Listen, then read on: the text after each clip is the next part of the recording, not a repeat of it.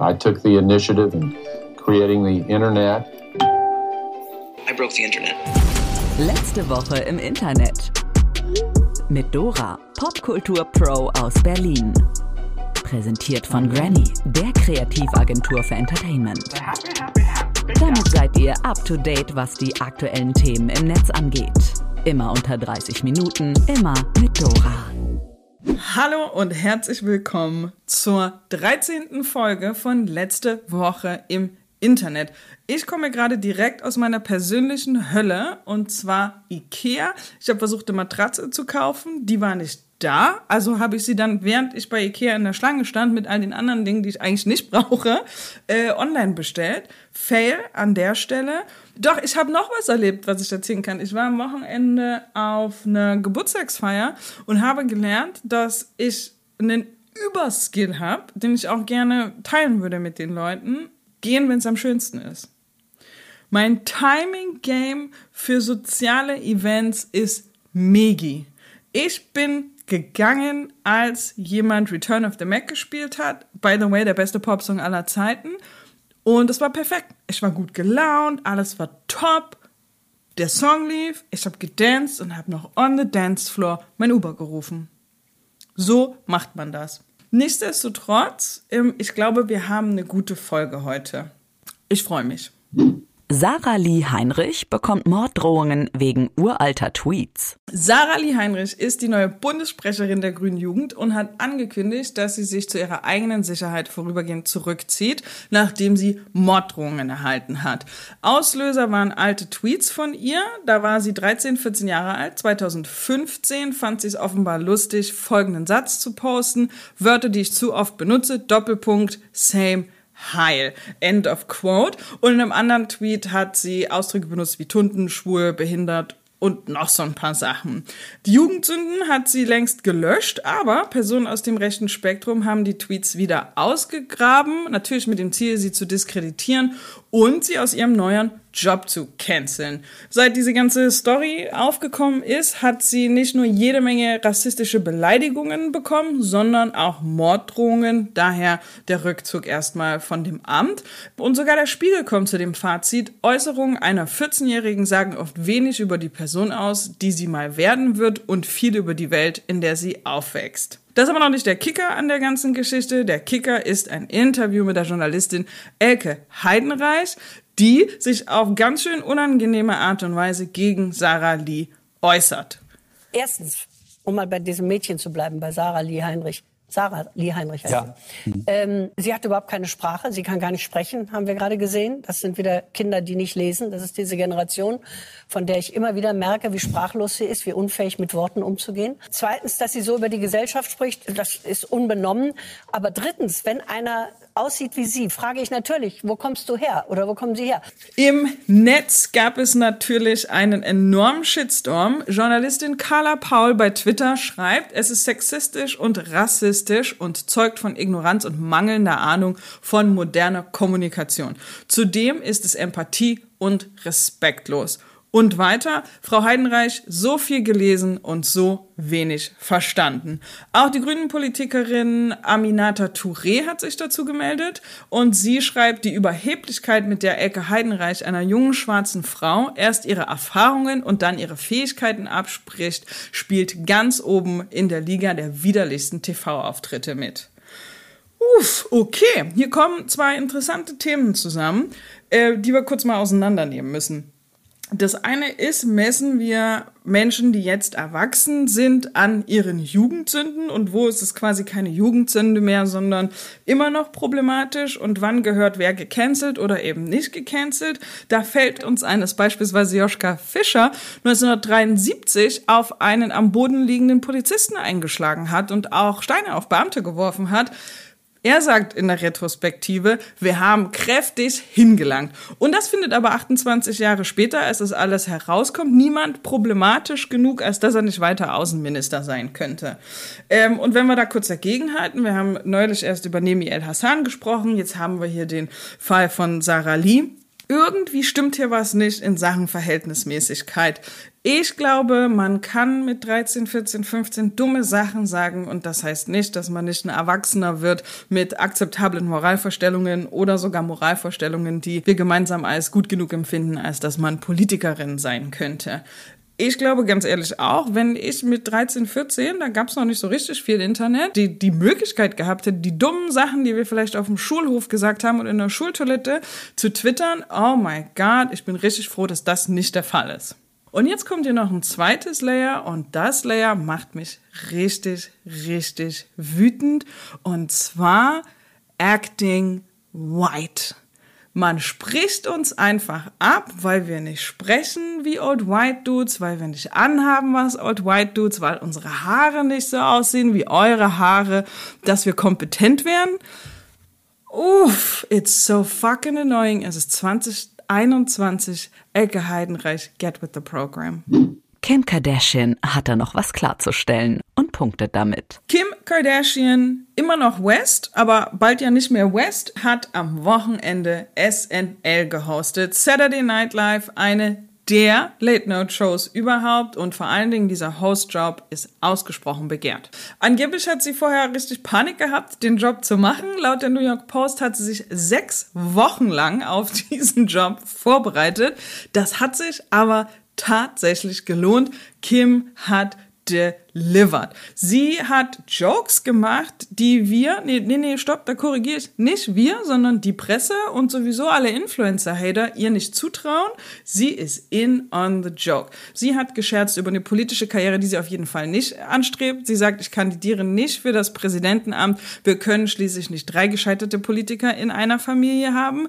Sie hat Scherze gemacht über das Sextape von 2007. Sie hat wirklich alle Gags und Insider, die man Kim ankreiden könnte oder die man blöd an ihr finden könnte, auf dem Zettel gehabt. Sie hat sie geil delivered and I loved it. Hier ist noch was drin, was total spannend ist und sicher irgendwie durch die Medienlandschaft und unsere Opinions über Frauen zieht, vor allen Dingen schöne Frauen, die mit ihrem Aussehen auch Geld verdienen. Man traut ihr das nicht zu. Wenn man über Kim redet, dann sagt man oft, die kann nix oder wieso ist die eigentlich so berühmt? Und es war so schön und so erfrischend, dass sie erstens was kann und zweitens genau weiß, was der Talk ist über sie and she doesn't give a fuck. Gut gemacht, Kim. Polen bekommt erste schwule Dating-Show. In Deutschland ist die dritte Staffel von der schwulen Dating-Show Prince Charming gerade zu Ende gegangen und eine vierte Staffel ist bestätigt worden. Unser Nachbarland Polen kündigt jetzt den ersten polnischen Ableger davon an, Prince Charming Polska. Der Bachelor ist Model Jacek Jelonek und der darf sich aus einer Horde Singles, und zwar 13 an der Zahl, unter der Sonne Spaniens seinen Mr. Right aussuchen. Das Format ist das erste seiner Art im polnischen Fernsehen und wird mit dem Claim Jeder verdient Liebe an den Start gehen. Warum das besonders ist, ist, dass das Thema LGBTQ in Polen immer noch für enormen Zündstoff sorgt. Die Situation für queere Personen in dem Land ist nach wie vor äußerst schwierig. Es ist sogar so, dass zahlreiche Regionen in Polen als LGBTQ-freie Zonen deklariert werden. Queers seien dort mehr oder weniger freiwillig, heißt es von Verbänden. Und gerade bei so einem offen feindseligen Klima gegenüber der Community ist natürlich die Ausstrahlung eines solchen Formats eine große Sache. Das findet auch Chris Rudolph. Er ist Aktivist und Chefredakteur des Mannschaft Magazins und hat uns seine Meinung zu dem Thema geschickt. Also ich glaube, das ist enorm wichtig in einem Land, in dem sich ungefähr 100 Städte und Dörfer zu LGBT-freien Zonen erklärt haben, das Fernsehen oder jedenfalls Player, wo die Show läuft, ist es nicht. Keine LGBT-freie Zone. Ich wette, Jaroslav Kaczynski schäumt, dass er nichts dagegen machen kann. Vorerst zumindest nicht. Aber so wie die polnische Regierung den Rechtsstaat und die Pressefreiheit beschneidet, bin ich sicher, die denken zumindest drüber nach. Außerdem haben wir Chris gefragt, ob er denkt, dass dieses Format auch eine aufklärende Funktion hat. Ah, schwer zu sagen. Ich bin an sich überhaupt kein Fan solcher Shows, egal ob da Heten oder Homos teilnehmen. Aber grundsätzlich wollen wir doch Sichtbarkeit. Sichtbarkeit ist gerade für junge Queers wichtig. Eine US-Studie aus dem Jahr 2007 zeigt, dass die Akzeptanz in der Gesellschaft steigt, wenn homosexuelle Rollen im Fernsehen positiv oder eher positiv dargestellt werden. Na also, egal wie schrecklich ich solche Kuppelshows ganz grundsätzlich finde, wir wollen ja sichtbar sein und ankommen und wenn es in einer noch so depperten Show passiert, dann ist das vermutlich ein Erfolg. Auch der Prinz selbst ist sich der Wichtigkeit der Sendung bewusst. In einem Interview sagte Jacek, anfangs dachte ich, dass weder Polen bereit wäre noch ich, aber das änderte sich nach ein paar Gesprächen. Ich fand es wert, Teil der Veränderung zu sein oder zumindest damit zu beginnen. Gute Sache, wir freuen uns auf Prince Charming Polska. Ich glaube auch heikle Sache, die Lage in Polen ist wirklich kritisch. Dennoch, exciting times, dass Polen sein eigenes Prince Charming bekommt. William Shatner, aka Captain Kirk, reist tatsächlich ins All. Lange nicht mehr drüber gesprochen, aber endlich wieder eine neue Ausgabe von Reiche fliegen ins Weltall. Und wie sich für anständige Reiche gehört, musste William Shatner, ihr wisst, James Tiberius Kirk aus Star Trek, natürlich nicht für diesen Flug bezahlen. Jeff Bezos hat den Guten als Teil eines PR-Events ins All geschickt. Jetzt mal den ganzen Talk über Umwelt und was Reiche so mit ihrer Kohle machen sollen beiseite. Tatsächlich war das irgendwie ganz süß, dass der 90-jährige Shatner in den Weltraum darf und dann sagt, es war unbeschreiblich. Jeder Mensch auf der Welt muss das machen. Privilege Alert, aber trotzdem, wir gehen einfach mal mit. Jeder muss es sehen. Es war anders, als es immer beschrieben wird und anders als alles, was ich je gesehen oder erlebt habe. Und zum Schluss kommt er nämlich dabei raus, dass was er wirklich allen sagen möchte, ist, wie gefährdet und zerbrechlich die Welt denn ist. Denn nur diese dünne Schicht von Atmosphäre hält uns hier am Leben. Eigentlich irgendwie cute und mit ein bisschen Glück haben sich ja dann vielleicht William und Jeff danach noch auf den Tee getroffen und William kann vielleicht ein bisschen Sense in den Bezos talken. Wer weiß. Aber cute, dass Captain Kirk im Weltraum war. Britney Update. Britney Spears schreibt Roman über Mordopfer. Neue Kategorie. Eigentlich ist das eine Rubrik. Eigentlich brauchen wir dafür einen Jingle. Ich weiß gar nicht, ob wir dafür einen Jingle haben. Falls wir noch keins haben, lasst uns unbedingt eins machen. Hier ist das Weekly Britney Update. Britney Spears ist das Gift that keeps on Giving. Jetzt ist sie ja mehr oder weniger frei. Britney ist free. Und erst hat sie uns Nudes gegeben. Ähm, und jetzt kommt das nächste Projekt, ein Roman. Hier ist, was Britney darüber schreibt. Ich schreibe ein Buch über ein Mädchen, das ermordet wurde, doch ihr Geist steckt aufgrund von Trauma und Schmerz in der Vorhölle fest und sie weiß nicht, wie sie in die Welt hinüberwechseln kann die sie früher kannte. Nachdem sie drei Jahre lang in der Vorhölle festsaß, ist sie ein Geist, der von ihrem Spiegelbild lebt, um zu existieren. Sie hat niemanden, dem sie vertrauen kann, aber es passiert etwas und sie findet heraus, wie sie in die Welt hinüberwechseln kann, in der ihre Familie lebt. Alright, okay, ich lese jetzt mal nicht weiter. Ich denke, wir kriegen, äh, wir kriegen den Take vielleicht nicht autobiografisch, aber ne, Hint verstanden, Britney. Ganz schön wirr, aber ich glaube, das könnte ein Bestseller werden. Sollte dieses Buch jemals wirklich das Licht der Welt erblicken, wir lesen es natürlich hier für euch zuerst. Cardi B jobbt jetzt als Aushilfspfarrerin. Bevor ich diese Geschichte erzähle, muss ich meine persönliche Geschichte mit Cardi B erzählen. Ich habe mal geweint wegen Cardi B. Und jetzt fragt man sich, wie kann das sein? Die macht ja jetzt wenig romantische Songs. That's true. Aber ähm, Cardi B's Live-Performance, ich kann nicht genau erklären, was mit mir passiert ist, weil auch da, es gab, ist jetzt nicht, ist keine Beyoncé-Show, es gibt wenige ähm, romantische Momente oder warum auch immer man weinen könnte bei so einem Konzert, traurige Momente. Cardi ist so eine Killer-Performerin. Das Ding war so rund. Da sind tatsächlich alle meine Feelings zu guter Live-Performance und gut, gutem Hip-Hop und all diesen Dingen rausgekommen. Das Trippen hat sich richtig ausgezahlt. Es ist so eine ultra krasse Performance. Die Geschichte geht folgendermaßen zu Ende. Ich drehe mich nach rechts und gucke quasi die, die Freunde von mir an, die auch auf diesem Konzert waren. Und die haben auch alle Pippi in den Augen. Also, I'm not playing. Cardi highly underrated. Jetzt aber zur eigentlichen Story. Für ihre Online-Series Cardi Tries probiert Cardi B regelmäßig alles Mögliche aus und berichtet dann quasi in der Show darüber. Und jetzt in der letzten Episode hat sie eben auch jemanden verheiratet. Pünktlich zum National Coming Out Day hat Cardi ein lesbisches Paar getraut und wie man in dem Video sieht, haben Brandy und Shannon nicht schlecht geschaut, als dann plötzlich Cardi B am Traualtar steht und die ich wollte gerade sagen, die Ehe vollzieht. That's wrong. Aber ihr wisst, ne? Sie hat, sie hat, she did the thing. Es wurde dann auch richtig romantisch mit der Kraft, die mir vom Staat Kalifornien und meinem Online-Kurs verliehen wurde, erkläre ich euch nun zu Frau und Frau. By the way, Cardi nicht der einzige Promi, der auf dieser Hochzeit anwesend war. Raven Simone war auch dabei. Die kennt man noch aus der Cosby Show. Mega Geschichte. Fazit war nicht nur ein super cutes Video, sondern auch ein schönes und ein wichtiges Zeichen an die Hip-Hop-Welt, die sich ja vielerorts immer noch so ein bisschen mit der Akzeptanz gegenüber der LGBTQ-Plus-Community schwer tut. Das Bahnhofsviertel des Internets. Als nächstes kommt Dennis mit meiner Lieblingskategorie in diesem Podcast und zwar dem Bahnhofsviertel des Internets. Hau rein, Dennis! Welcome back im Bahnhofsviertel zu einer weiteren Dosis Randomness Overload direkt aus dem Netz.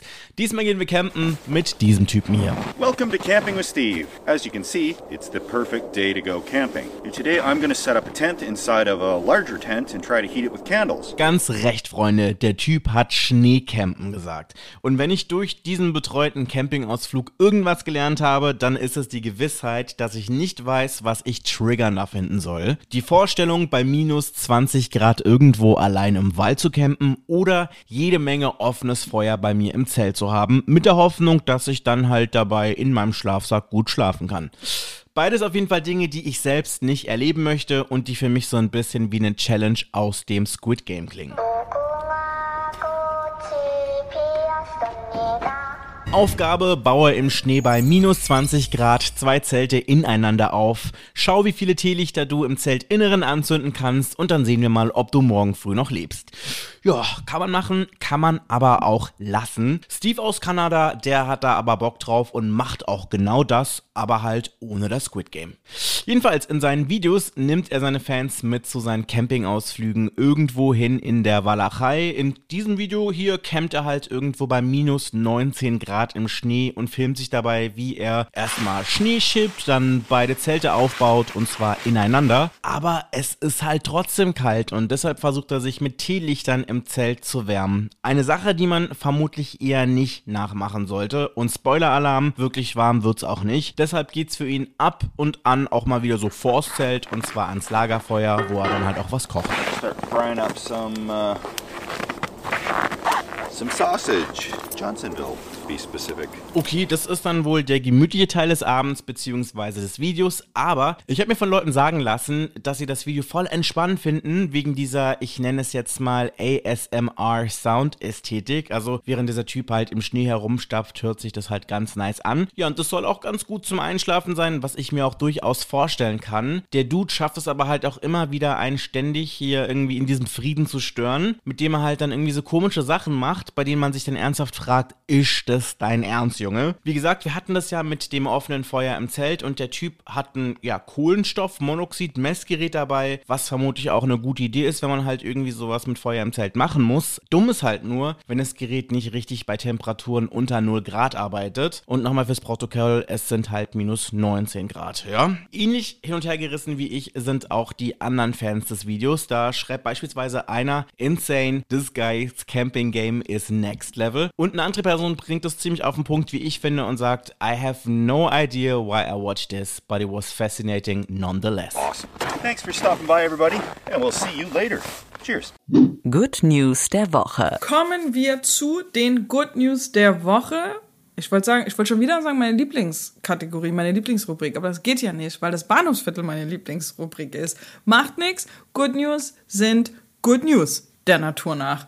Also, der neue Superman, Jonathan Kent, der Sohn von Clark Kent und Lois Lane, hat sich als bisexuell geoutet und wird in Superman, Son of Kal-El, Kal, das ist, das ist der Titel, macht damit, was ihr wollt.